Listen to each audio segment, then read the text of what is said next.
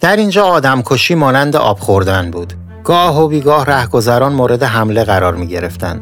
صدای گلوله شورشیان بر می‌خواست و یکی دو نفر به خاک و خون می غلطیدن.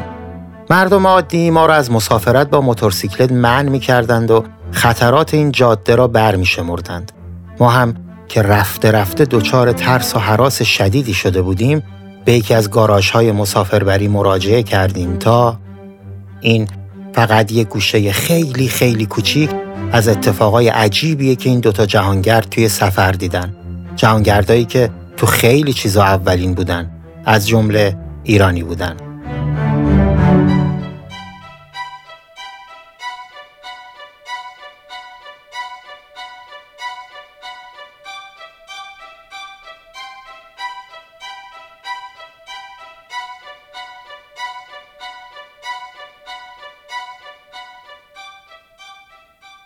سلام من مجید قدیانی هستم و این اپیزود یازدهمه که هفتاد سال بعد از اینکه دو تا برادر امیدوار یه سفر پرهیجان را از ایران به مقصد بقیه دنیا شروع کردن ضبط میشه. سفری که چند وقتی من به همراه سعید شیرانی همراه شدیم و حالا تو قالب پادکست خورجین برای شما تعریف می‌کنیم تا همراه برادرای امیدوار یه دوری تو دنیای هفتاد هشتاد سال پیش بزنیم و با ویژگی های جهان و اون زمان و فرهنگ مردم بخش های مختلف دنیا آشنا بشیم. پس بند و بساط گوش دادن پادکست رو بردارین و همراه با ما و خورجینمون دنبال آقایون امیدوار راه بیفتید. در ضمن برای اینکه از انتشار قسمت های بعدی مطلع بشین حتما حتما حتما تو هر اپلیکیشنی که خورجین رو گوش می‌دید گزینه subscribe رو بزنید و خورجین رو دنبال کنید. اینستاگرام خورجین با آدرس خورجین داد پادکست رو هم از دست ندید.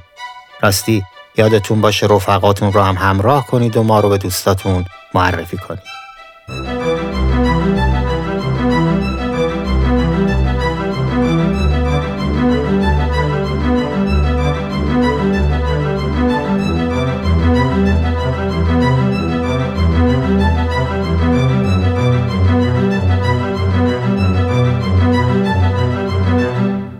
تو اپیزود قبلی رسیدیم به کشور برمه و ملاقات با شورشیا و البته پلیس همیشه حاضر در صحنه که امیدوارا رو تا شهر ماندلی اسکورت کرد.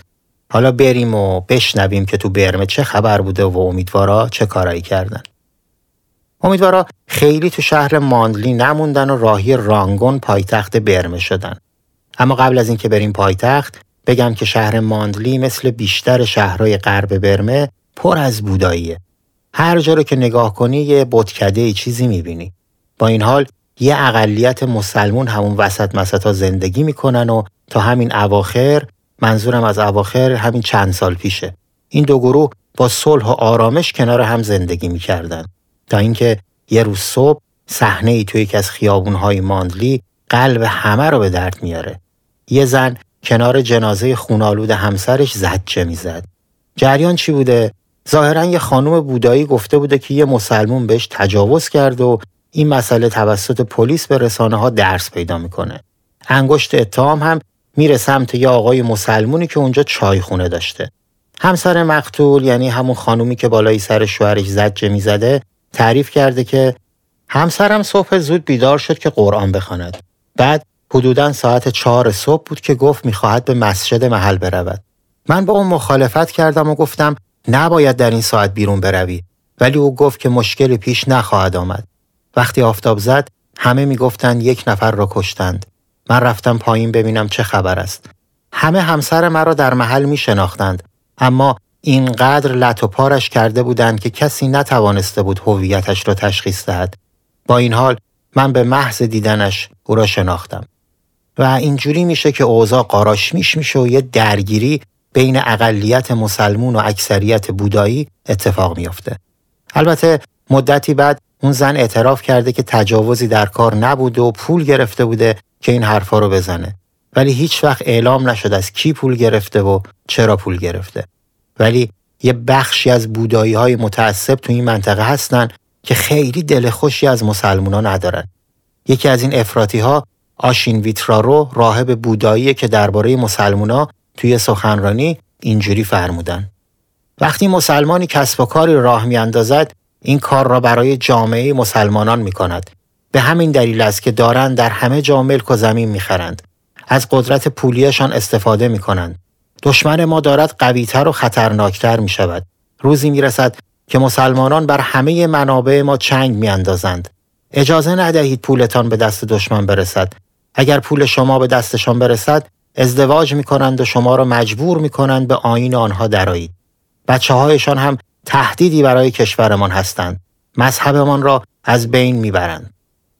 یکی دیگه از اتفاقای مهمی که بین مسلمونا و بودایی افتاده به شورش های 2012 ایالت راخین مشهوره که منجر به اتفاقای زیادی شد که آسیب زیادی به مسلمونای روحانگایی و البته چهره میامار زد که به نظرم باید دربارش یکم بدونیم.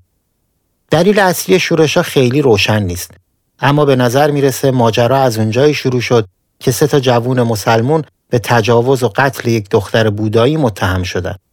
ظاهرا یکیشون بعد از دستگیری خودکشی کرد و دوتای دیگه به اعدام محکوم شدن. گرچه همون زمان جامعه مسلمونا مدعی شد که دختر همراه یکی از این سه پسر فرار کرده ولی خشم عمومی شعلهور شد و منجر شد به حمله به اتوبوس حامل مسافرای مسلمون و کشتار ده نفر و سلسله وقایع بعدی. در نتیجه خشونت ها 900 هزار نفر آواره شدند. بیشتر از 2528 خونه سوزونده شد که 1336 تاش متعلق به راخین ها و 1192 تاش مربوط به مسلمونا بوده. خلاصه اینکه یه درگیری قومی مذهبی عجیبی درست میشه و کلی آدم از بین میرن. امیدوارم خیلی زودتر از چیزی که فکر می‌کنیم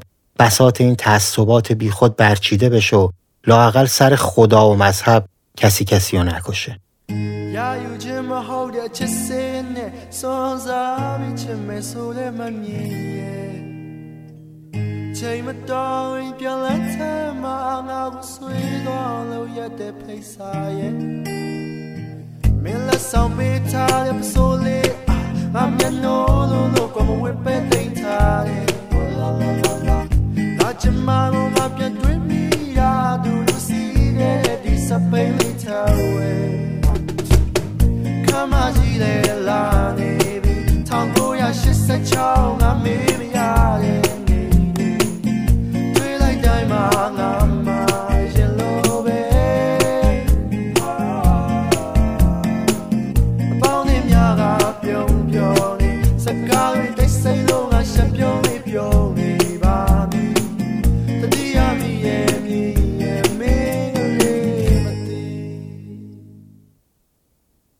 بریم کنار امیدوارا و راهی برمه بشیم. اونا گفتن که جاده منتهی به این شهر مهمترین شاهراه برمه بوده ولی شباهت زیادی به جاده تهرون خراسون داشته. البته که گویا رفت آمدش هم خیلی کمتر از جاده تهرون خراسون بوده. تو پایتخت آدمکشی این و آب خوردن بود و گاه و بیگاه صدای گلوله شورشی ها توی شهر میپیچیده و چندتایی جنازه روی زمین جا میذاشته. البته مردم ماندلی قبل از حرکت به امیدوارا گفته بودن که این جاده خیلی امن نیست و بهتره با موتور نیفتن تو این راه و اگه چاره ای ندارن لاقل همراه چند تا ماشین برن. این بنده های خدا هم که با این وضع ورودشون که تو اپیزود قبل شنیدین خیلی ترسیده بودن میرن یکی از گاراژای مسافربری و به رئیس بنگاه زنگ می‌زنن و جریان رو توضیح میدن. رئیس هم سفارش اینا رو به راننده اتوبوس می‌کنه. اتوبوس که به سمت پایتخت راه میفته اینا هم سوار بر موتورسیکلت دنبالش راهی میشن. شهر رانگون یا یانگون در حال حاضر پایتخت میامار نیست و توی کودتای نظامی پایتخت به نابیدا که معنی اقامتگاه پادشاهی میده منتقل میشه. شهر یانگون در حال حاضر یکی از مقاصد گردشگری و هرچند زیرساخت مناسبی برای جذب توریست نداره ولی معبدها و دیدنیهای فراوون باعث شده که گردشگرای زیادی سری به این شهر بزنن. برادرای امیدوار بعد از اینکه 300 کیلومتر پشت اتوبوس روندن و داشتن از پا در می اومدن با خوشحالی متوجه میشن که اتوبوس توی روستای کوچیک توقف می‌کنه. اینا موتورا رو خاموش می‌کنن تا یه استراحتی کنن و چیزی بخورن. تو همین اوضاع احوال یه سری زن و مرد و بچه اتوبوس و البته جهانگردای ایرانی رو محاصره می‌کنن برای فروش کالاهاشون که بیشتر شامل نارگیل و موز بوده و البته گداهایی که طلب صدقه می‌کردن هم لابلای این جمعیت موج می‌زده. تو این میون یه چند نفری هم پیدا میشن که سر و وضعیت آبرومندانه تری داشتن و با علاقه مشغول خوندن کلمه های روی موتورسیکلت بودن و برای بقیه هم تعریف می‌کردن که اینا چیه. چون ظاهرا یه سری خیال کرده بودن که امیدوارا معمور دولت مرکزی هستن و برای سرکوب شورشیا اومدن و یه سری هم تصور اینو داشتن که داداشا مهندس راهسازی و مشغول مطالعه جاده ها برای برنامه های عمرانی. البته چند نفری هم در مورد جاسوس بودن این دوتا موتور سوار با هم گپ و گفت می‌کردن. اما اتفاق جالب وقتی افتاد که امیدواران متوجه سه تا آدم با ظاهری متشخصتر شدن که به زبون انگلیسی به هم می‌گفتن اینا یا از تهران اومدن یا از شیراز یا از تبریز. امیدوارا اولش فکر کردن که احتمالا این سه نفر مدیر مدرسه یا معلم جغرافی هستن و دارن معلومات خودشون رو محک می‌زنن. تا اینکه یکیشون جلو اومده با کمال ادب پرسید شما ایرانی هستین؟ وقتی خیالش راحت شد که حدس درستی زده پرسید تو کشور شما بهایی هم وجود داره؟ برادرها که می‌دونستن سرچشمه بهاییت از ایران بود و کلی بهایی تو ایران هست پرسیدن شما با دین بهایی چی کار دارین؟ که فهمیدن اینا از بهایی های پروپاگورس هستن. داداشا خیلی تعجب کردن و فکر کردن که آخه بابا بهایی کجا و اینجا کجا که جواب این سال باعث شده امیدوارا پیش از رسیدن به پایتخت برمه یه توکه پا برن به جایی و برگردن. تا امیدوارا موتورا رو روشن کنن و راه بیفتن یه توضیح کوچولو درباره بهاییت بدم و همراهشون بشیم. آین که در حال حاضر تو ایران به رسمیت شناخته نمیشه و پیروانش و مشکلات زیادی دست به گریبانن. دین بهایی آینی دینی یکتا پرستانه است که حسین علی نوری ملقب به بهاءالله تو سده 19 میلادی بنیان گذاشت. بهایی معتقدن پیامبرا از طریق فرایند ظهور تدریجی وحی به هم پیوند می‌خورن. طبق این فرایند خداوند آموزه های خودش رو به صورت پیاپی و تدریجی و با توجه به مختزیات زمان و ظرفیت فهم بشر به اون ارائه می‌کنه. ادیان سیری تکاملی دارن همچنین بهایی معتقدند که بهاءالله جدیدترین فرستاده خدا در سلسله پیامبران پیشینه و هدف از ظهورش ایجاد وحدت و صلح بین نوع بشریته. از دیدگاه تاریخی بهاییت ریشه تو جنبش های پیشین ولی متفاوت شیخیه و بابیه داره. بهاءالله تو سال 1844 دعوت سید علی محمد باب رو قبول کرد و به تبلیغ آموزه های اون پرداخت. علی محمد باب قبل از تیربارون برادر کوچیکتر بهاءالله رو به رهبری بابیا انتخاب کرد. بهاءالله تو دوران تبعید توی بغداد با نوشتن رساله های اعتقادی متعدد پیروان خودش رو زیادتر کرد و تو سال 1863 تو ادرنه دعوتش به من یظهر الله و پیامبری خیش و شروع عصر جدید رو آشکار کرد و استقلال خودش رو از برادرش و بابیه اعلام کرد. البته تاریخ بهایت به همینجا ختم نمیشه ولی ما رو از سفرنامه خیلی دور می‌کنه. مشکل بیشتر اینه که چون قالب حکومت ها این آین رو ساخته انگلیس ها می‌دونستن و می‌دونن خیلی هم دقیق نمیشه درباره تاریخچه این آین تحقیق کرد و دربارش حرف زد. فقط همینقدر بگم که الان بین 7 تا 8 میلیون بهایی تو سراسر جهان هستن و از لحاظ پراکندگی یکی از ادیانی محسوب میشه که خیلی از جاهای دنیا پیرو داره که چندتایشون ظاهرا تو برمه بودن.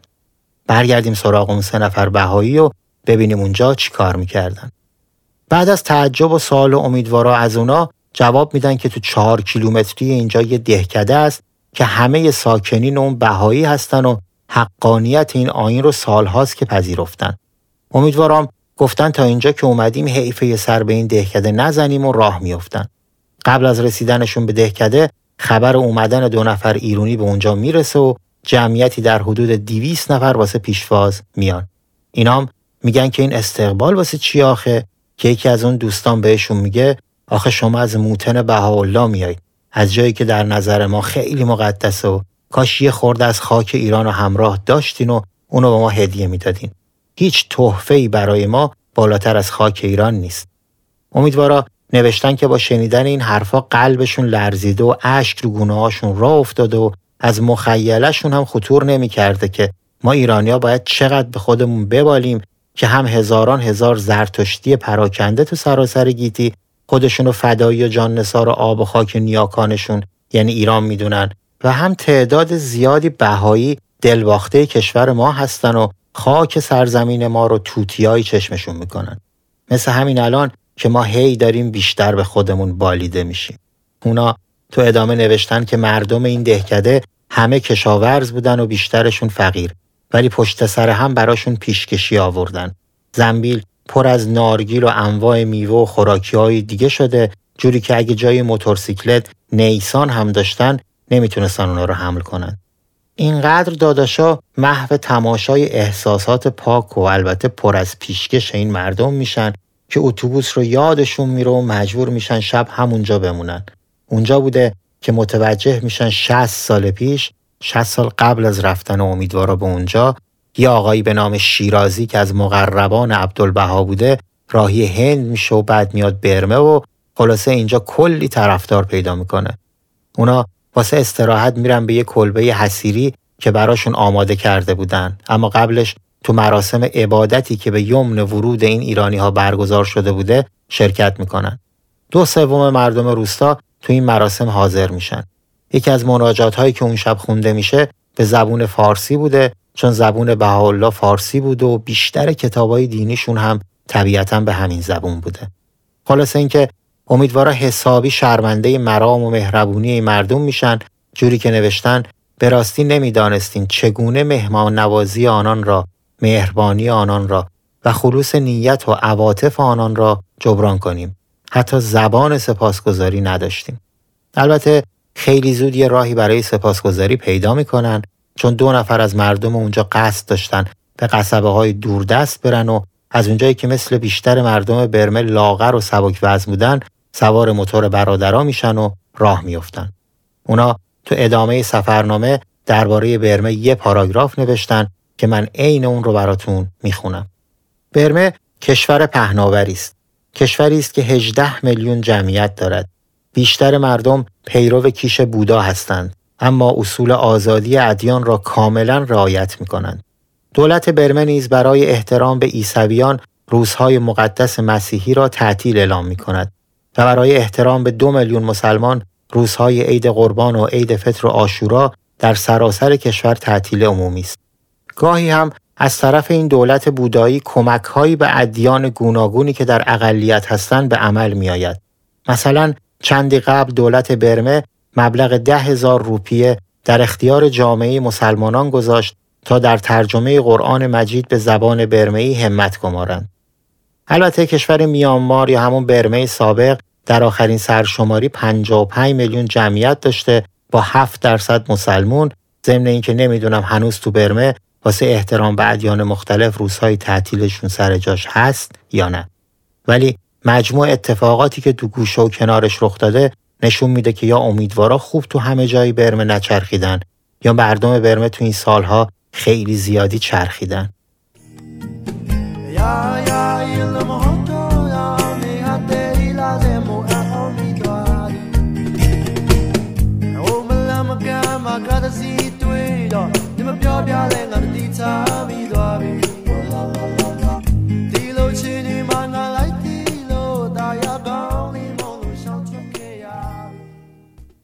چیزی که چشم برادرها رو خیلی تو این کشور گرفته معابد زیادش بوده. معابدی که هنوزم مقصد گردشگرای زیادی و خدایی هم خیلی عجیب و غریبن. برادرها از یه بنای عظیمی نوشتن که قسمت داخلی نداره و بنا به گفته مردم توش یه عالم جواهر مخفی شده. بالای این بنای بلند چراغ پرنوری بوده که چون کشتیا فکر می‌کردن چراغ فانوس دریاییه میخوردن به صخره و نابود می‌شدن و حالا دیگه اون چراغه رو برداشتن چون این چراغ از 80 کیلومتری دیده می‌شد. راههایی که به این معبد می‌رسن دالونهای بلندی هستند که صدها زن گل فروش به فروش گل مشغولن چون هر کسی واسه عبادت میره یه خوردم گل نصار معبد می‌کنه یه طرف دیگه شهر هم یه معبد بزرگ دیگه بوده به اسم معبد صلح که بیشتر کنفرانس های بزرگ بودیستی اونجا برگزار می شده. این کنفرانس ها واسه این برگزار می شده که اینا اعتقاد داشتن که بالاخره به خاطر اجتماع نمایندگان مذهبی بودا تو این معبد صلح و دوستی ملت های دیگه هم نمایان میشه و دنیا تو خوشی و صلح غرق میشه که هنوز نشده. من برای اینکه بیشتر با مشخصات این دوتا معبد آشنا بشیم یک کمی تو گوگل چرخیدم یا به قول علما گوگل کردم ولی به جایی نرسیدم تنها چیزی که پیدا کردم و شباهتی به توصیف امیدوار و از این معبد داشت و اتفاقا تو پایتخت سابق هم بود معبد شواداگون پاگودا بود که 110 متر ارتفاع داره و به خاطر الماس های بیشمار و سنگ های قیمتی و ورقه های تلاش شهرت داره. این بنا که به دلیل تزئیناتش چشمگزم به نظر میاد تصویری از یه رویا رو ببیننده هاش نشون میده. ولی میون این گوگل کردنا اینقدر معبد زیبا و شگفتانگیز تو این کشور دیدم که به نظرم بد نیست شما هم یه بار تو گوگل معابد میانمار رو جستجو کنید. یکی از عجیبترین اونا معبدی بود به اسم پاگودا کیاکتیو به معنی معبدی در گوشه دنج دنیا که در حقیقت یه صخره گرانیتی روی کوه که با طلا پوشونده شد و به شکل عجیبی بین موندن و افتادن ثابت مونده. راهبای بودایی سالی سه بار برای رسیدن به این معبد از مسیری کوهستانی بالا میرن تا به ثروت و عافیت برسن. اما جالبتر از خود معبد افسانه به وجود اومدن معبد بود. افسانه ها میگن بودا تو یکی از روزهای دیدارش با زاهدی به نام تایکتا برخورد کرد و تارموی از موهای خودش رو به اون بخشید. تایکتا برای اینکه خیالش از ایمن بودن جای این هدیه با ارزش راحت باشه تارمو رو به یکی از موهای خودش گره زد و اون رو وسط طره موهای خودش پنهان کرد. اما این پایان ماجرا نبود و تایکتا بخشنده تر از اون بود که هدیه بودا رو واسه خودش نگه داره. پس پیش پادشاه وقت رفت تا درخواستشو که ساخته شدن زریحی برای این تارمو بود با اون در میون بذاره. پادشاه فرزند خانواده جادویی بود و نیروهاش رو از پدر کیمیاگر و مادر شاهدخت و اجداهاش به ارث برده بود. پادشاه و همراهاش پس از مواجه شدن با درخواست تاکتا به اجابت خواسته اون بر اومدن و رفتن صخره ای رو در اعماق دریا پیدا کردن و با کمک خدای بهشت بودایی ها مکان فوق‌العاده‌ای رو در کوه کیواکتیو برای ساخت معبد و قرار گرفتن صخره پیدا کردن. بعدش صخره رو لبه ای از کوه گذاشتن و از اونجایی که این صخره محل نگهداری تارموی بودا بود نیروی معنوی و جادویی بودا معبد را از افتادن حفظ می‌کرد. ولی باز همین تموم ماجرا نبود. قایقی که برای حمل صخره دریایی به کار گرفته بودن هم به سنگ بدل شد. این سنگ امروزه در 300 متری صخره طلایی قرار داره و به اسم پاگوداکیا اختانبان شناخته میشه و علاوه بر معبد صخره طلایی به بازدید این سنگم میرن. خلاصه اینکه من هر جوری تعریف کنم حق مطلب ادا نمیشه و بهتر خودتون برید و یه نگاهی به عکساش بکنید اگر هم راهتون افتاد میانمار که یه سری بهش بزنید و ما رو هم دعا کنید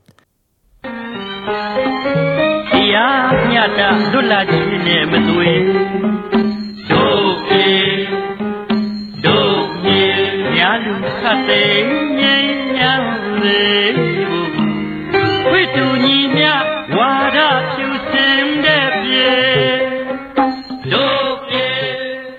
یه داستان نوبتی هم که باشه نوبت اسپانسر عزیز دلمونه. حامی مالی این قسمتمون یه مدرسه خونگیه. همونی که خارجی ها بهش میگن هوم اسکول مدرسه خانگی یه راه حل امتحان شده تو جاهای مختلف دنیاست. برای پاسخ به شاید اصلی ترین دقدقه پدر مادرها درباره بچه ها مدرسه، آموزش و پرورش. اسپانسر این قسمت ما گروه مدرسه خانگی وارس واره از یک گروه از مربی های خوشسوق و با تجربه کودک تشکیل شده که با استفاده از روش های نوین آموزشی و پژوهشی مثل فلسفه برای کودک بستری رو فراهم کردن تا بتونن به فرزندای شما مهارت و دانشی رو انتقال بدن که اونا رو برای تبدیل شدن به شهروند آگاه، فعال، مسئول و مستقل آماده کنه. یه نکته قابل توجه دیگه درباره حامی مالی این قسمتمون اسمشونه. واره یک کلمه کهنسال فارسیه. کلمه ای که به یه نوع سازمان غیررسمی و به عبارتی تعاونی بسیار قدیمی غالبا زنانه اطلاق می شده. تعاونی که تو اون زنان روستایی به صورت گروهی و با روی کردی همیارانه محصولاتی رو تولید می کردن. جامعه شناسا کلی ویژگی بسیار پیشرو رو هم درباره نام واره به کار بردن. ویژگیهایی که حتی امروز هم گاهی تو زندگی ما دست نیافتنی به نظر میان. برای اینکه این ویژگی ها رو بشناسید و بدونید که چرا اسپانسر این قسمت ما همچین اسمی رو برای مدرسهشون انتخاب کردن حتما به پیج اینستاگرامشون که آدرسش توی توضیحات پادکست هست سر بزنید. مطمئنم که کلی چیز یاد می‌گیرید و حتما لذت می‌برید. حالا برگردیم پیش امیدوارا. همونجوری که حتما تا حالا متوجه شدین امیدوارا همیشه موقع مراسم مهم و جشن و اینا می‌رسیدن به کشورها. از غذا و خیلی خیلی به طور اتفاقی توقفشون توی برمه مقارن میشه با جشن آب.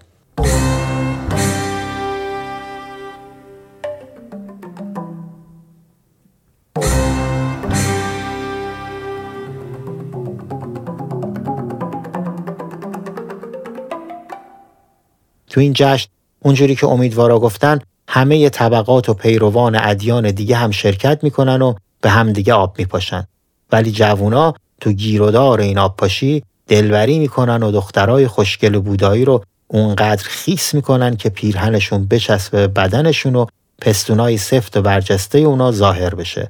دخترها هم واسه دستمزد بهشون لبخند ملیح و شیرین تحویل میدن. اما جشن آب به جز چسبیدن لباس و لبخند ملی برای خودش فلسفه ای داره. جشن آب بخشی از جشنهای سال نو که تو کشورهای جنوب شرق آسیا مثل کامبوج، لاوس، میالما، تایلند و قسمتهایی از چین برگزار میشه. این جشن بخشی از جشن کامل سال نو خورشیدی تو جنوب و جنوب شرقی آسیاست. تو این جشن مردم به آرومی و با احترام روی همدیگه آب میپاشن.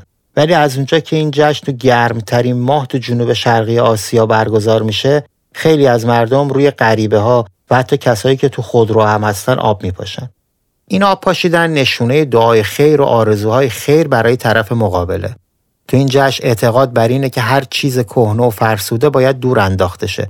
در غیر این صورت برای مالکش بدشانسی میاره. امیدوارا که به شدت تحت تاثیر بخش آبپاشی به دخترها قرار گرفته بودن درباره برمه نوشتن که به خاطر بارونهای مدام و زمینهای بارور بیشتر مردم این سرزمین به کشت برنج اشتغال دارن و با اینکه قوت غالبشون برنجه صادرم می‌کنن. اونا گفتن مردم برمه از کار زیاد خسته نمیشن و شادابترین مردم روی زمین هستن و بیشتر کسب و کار و مشاغل توسط زنها اداره میشه. سرمایه داراشون هم زن هستن. اونا به بازاری رفتن که همه دکاندارها بدون استثنا زن بودن جوری که اینا فکر کردن وسط یه حرمسرا هستن و چون خارجی بودن نگاه این زنها بدرقه راهشون شده و تأکید کردن که این زنان از چانه بازاری بدشون نمی اومده و از خنده های ملیح دست بر نمی داشتن. اینجور که از سفرنامه معلومه تو برمه یا باید لباس زنها به تنشون میچسبیده که لبخند ملیح بزنن یا باید تو بازار باشون چونه می‌زدی. ولی امیدوارا ولکن این جریان نمیشن و نوشتن به خاطر گرمای هوا همه زنها چه پیر چه جوون نایلون به تن می‌کنن و زیر این پرنیان نازک میشه بدن نرم و لطیف اونا رو دید و روی این نکته تاکید مجدد داشتن که به خصوص که فقط یک پستان بند دارند و بس. اینجا البته درباره لبخند ملی حرفی به میون نیامده فقط گفتن که زنان برمه تقریبا سفید پوستن ولی صورت خودشون رو ماده شبیه سفیداب سفیدتر می‌کنن. که این ماده باعث خونکی رخسار میشه و از جوش زدگی جلوگیری می‌کنه. درباره زنای برمه‌ای این رو هم نوشتن که برخلاف کشورهایی که زنها برای شوهر آرایش می‌کنن تو این سرزمین دخترها از هشت سالگی به اصرار والدین هر روز سرخاب و سفیداب می‌کنن و ماتیک می‌زنن تا شوهر پیدا کنن. به محض پیدا شدن شوهر در ماتیکو میبندن و بدون آرایش زندگی می‌کنن که این عمل مورد تایید امیدوارا هم قرار گرفته ولی من هر چی گشتم چیز خاصی درباره مردای برمه‌ای ننوشته بودن از نظر برادرای جهانگرد ایرونی مسلمانای برمه به خاطر همزیستی با بودایی ها تحت تاثیر اونا قرار گرفتن و خیلی از آداب و رسوم اونا رو به جا میارن. برای مثال وقتی وارد مسجد میشن یا با هم برخورد می‌کنن واسه ادای احترام دستمالی روی سرشون می‌ذارن و اگه دستمال نباشه با دست سر خودشون رو میپوشونن. در حالی که مردای مسلمون موقع تشرف مکه حق پوشوندن سر خودشونو ندارن اونا نوشتن که قبل از جنگ جهانی عده زیادی ایرانی پولدار تو برمه زندگی می‌کردن که به خاطر ترس از جنگ سرمایه رو رها کردن و فرار و برقرار ترجیح دادن ظاهرا قبل از جنگ مهمترین خیابون پایتخت در انحصار ایرانی ها بود و به همین خاطر بهش خیابون مغول می‌گفتن که تو زمان رسیدن امیدوارا هنوزم به همین اسم شناخته می شده. دلیل این نامگذاری همین بوده که سلسله پادشاه های ایرانی رو که به هند فرمان روایی داشتن امپراتوری مغول میخوندن و همین پادشاه بودن که نم نم اومدن طرف برمه و اونجا رو تسخیر کردن. این خیابون ابهت و اهمیت فراوونی داشت و یه مسجد خیلی بزرگ به سبک مسجدهای ایرانی که مخصوص شیعیان هم بوده جلوگری می‌کرده. در حقیقت این مسجد یکی از چند مسجدی بوده که شیعیان ایران اونجا ساخته بودن و این رو هم بگم که تو پایتخت برمه تو اون زمان مسجد زیاد بود و هر فرقه برای خودش مسجد جدا داشته. با اینکه بمب های انگلیسیا و ژاپنیا خیلی از محله ها رو منهدم کرده ولی به مساجد آسیبی وارد نشده. تو شهر رانگون مناره های مساجد اسلامی به گنبت های معابد بودایی اونجوری که برادرها گفتن پهلو می‌زده ولی هیچ تعصب جاهلانه ای نبود و هر کسی خدای خودش رو نیایش می‌کرده جوری که امیدوارا برای توصیفش این بیت آوردن که بهشت آنجاست کازاری نباشد. کسی را با کسی کاری نباشد. تو اون شهر حتی بهایی ها هم معبد بزرگی برای خودشون پیریزی کرده بودن. چون تعدادشون تو رانگون کم نبوده. این رو هم بگم که اون یه بیت شعر مال میر صدرالاسلام ترشیزی نام شاعری اهل کاشمره که از زندگی و آثار اون اطلاعی در دست نیست.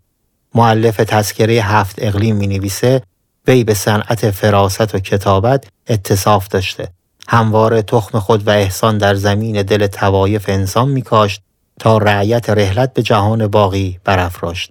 آنچه از نتایج طبعش استماع افتاده این است.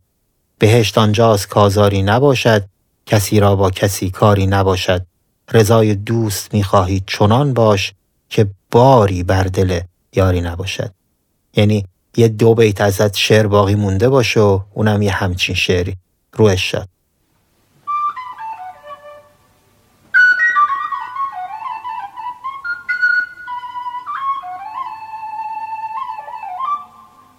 امیدوارا با این شعر از برمه خارج میشن ولی قبل از ورود به بخش هفتم کتاب سفرنامه برادران امیدوار یه توضیح کوتاه هم درباره دو تا از شخصیت های تاثیرگذار میانبار بدم و بریم ببینیم امیدوارا قرار از کجا سر در بیارن. اولین نفر انسان یه سیاستمدار و نظامی اهل میانماره که بنیانگذار ارتش نوین میانمار بود و از مذاکره کننده های مهم برای استقلال این کشور.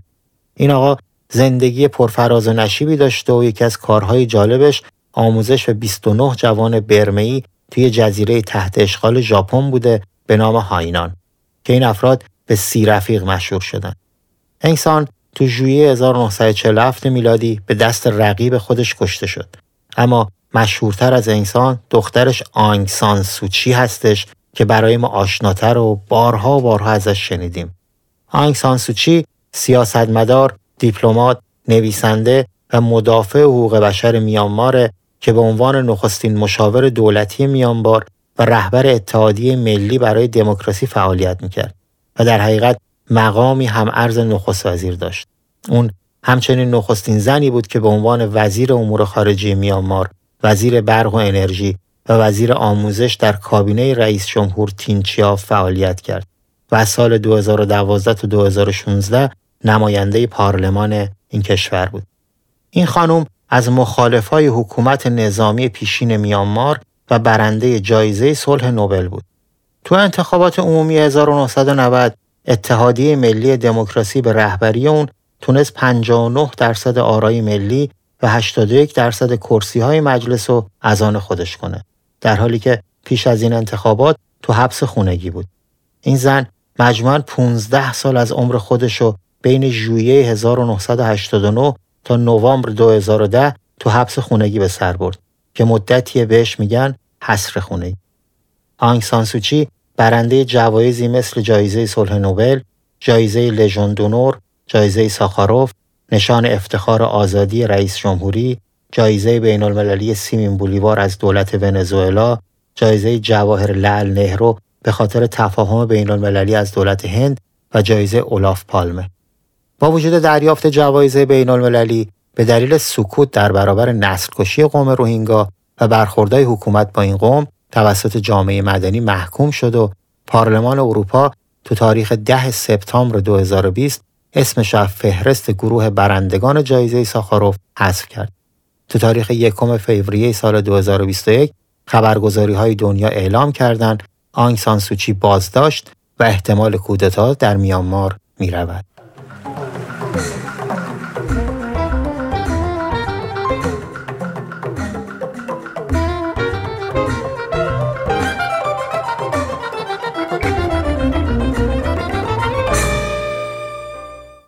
از برمه بیایم بیرون و بریم سراغ بخش هفتم سفرنامه که این شکلی شروع شده. سرمان درد می‌کرد برای وقایع جدید، برای دیدنی های تازه، برای حوادث نوین، برای آنچه دیدنی و شنیدنی در روی کره خاکی هست. تا کسی سودای جهانگردی نداشته باشد، تا کسی برای دیدن سرزمین های ناشناخته سر از پا نشناسد، نمی‌تواند درک کند که ما در چه آتشی، در چه لهیب سوزانی میسوختیم. این آتش سخت میسوزاند اما دلکش است و این عشق برای اونس گرفتن با دیدنی ها و شنیدنی های کره زمین است که در آن زندگی می کنیم.